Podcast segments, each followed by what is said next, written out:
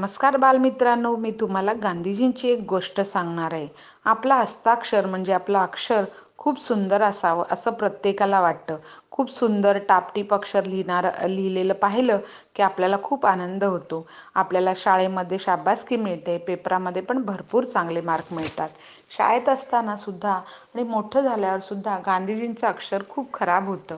की खूप सुंदर नव्हतं खराब असल्यामुळे त्यांना खूप वाईट वाटायचं. जेव्हा ते आफ्रिकेमध्ये वकिलीची प्रॅक् नोकरी करायला गेले तेव्हा तिथे त्यांनी पाहिलं की तिथल्या आफ्रिकेमधल्या वकिलांची अक्षरं खूप सुंदर अगदी मोत्यासारखी होती. तेव्हा गांधीजींना आपल्या खराब अक्षराची घाणेरड्या हस्ताक्षराची खूप खूप लाज वाटली. आणि तेव्हा त्यांनी मनाशी निश्चय केला की मी पण माझे अक्षर सुधरवीन सुधारेन. आणि त्याप्रमाणे त्यांनी सराव करून त्यांचे अक्षर बऱ्यापैकी सुधारले आणि त्यांचे अक्षर चांगले झाले. आणि म्हणून तेव्हापासून गांधीजी म्हणत असत खराब अक्षर असणं घाणेरडं हस्ताक्षर असणं ही अर्धवट शिक्षणाची निशाणी आहे. म्हणून बालमित्रांनो तुम्हाला एक विनंती आहे की तुम्ही आत्ता लहान वयापासूनच आपलं अक्षर खूप छान टापटीप स्वच्छ सुंदर येईल यासाठी प्रयत्न करायचे आहेत. कारण जेवढं लहानपणापासून तुम्ही शाळेत असल्यापासून सवय कराल व्यवस्थित लिहाल तेवढं तुमचं अक्षर चांगलं होईल तुमचा अभ्यास चांगला होईल आणि तुम्हाला सगळीकडे शाबासकी मिळेल. धन्यवाद. नमस्कार बल मित्रांनो. मी आज तुम्हाला गांधीजींची एक गोष्ट सांगणार आहे. गांधीजी लहान असताना त्या त्यांच्या मित्रांबरोबर राहून त्यांना काही वाईट गोष्टींची सवय लागली.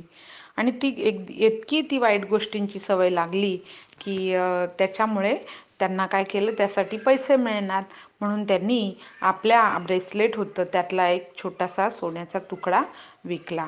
आणि त्याच्यातून पैसे आणून त्यांनी ती त्यांच्या वाईट गोष्टींची सवय पूर्ण करण्याचा प्रयत्न केला.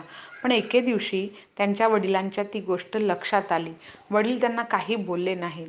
पण छोट्या गांधीजींना आपली चूक कळली. त्यांनी एक पत्र लिहिलं. आणि की मी असं असं चूक केलेली आहे. माझ्याकडून अशी वाईट मुलांच्या नादाला लागून संगतीला लागून मी अशी माझ्या वाईट गोष्टी करण्यासाठी मी माझ्या ब्रेसलेटमधला एक सोन्याचा तुकडा विकून पैसे घेतले आणि मला वाईट सवय लागलेली होती.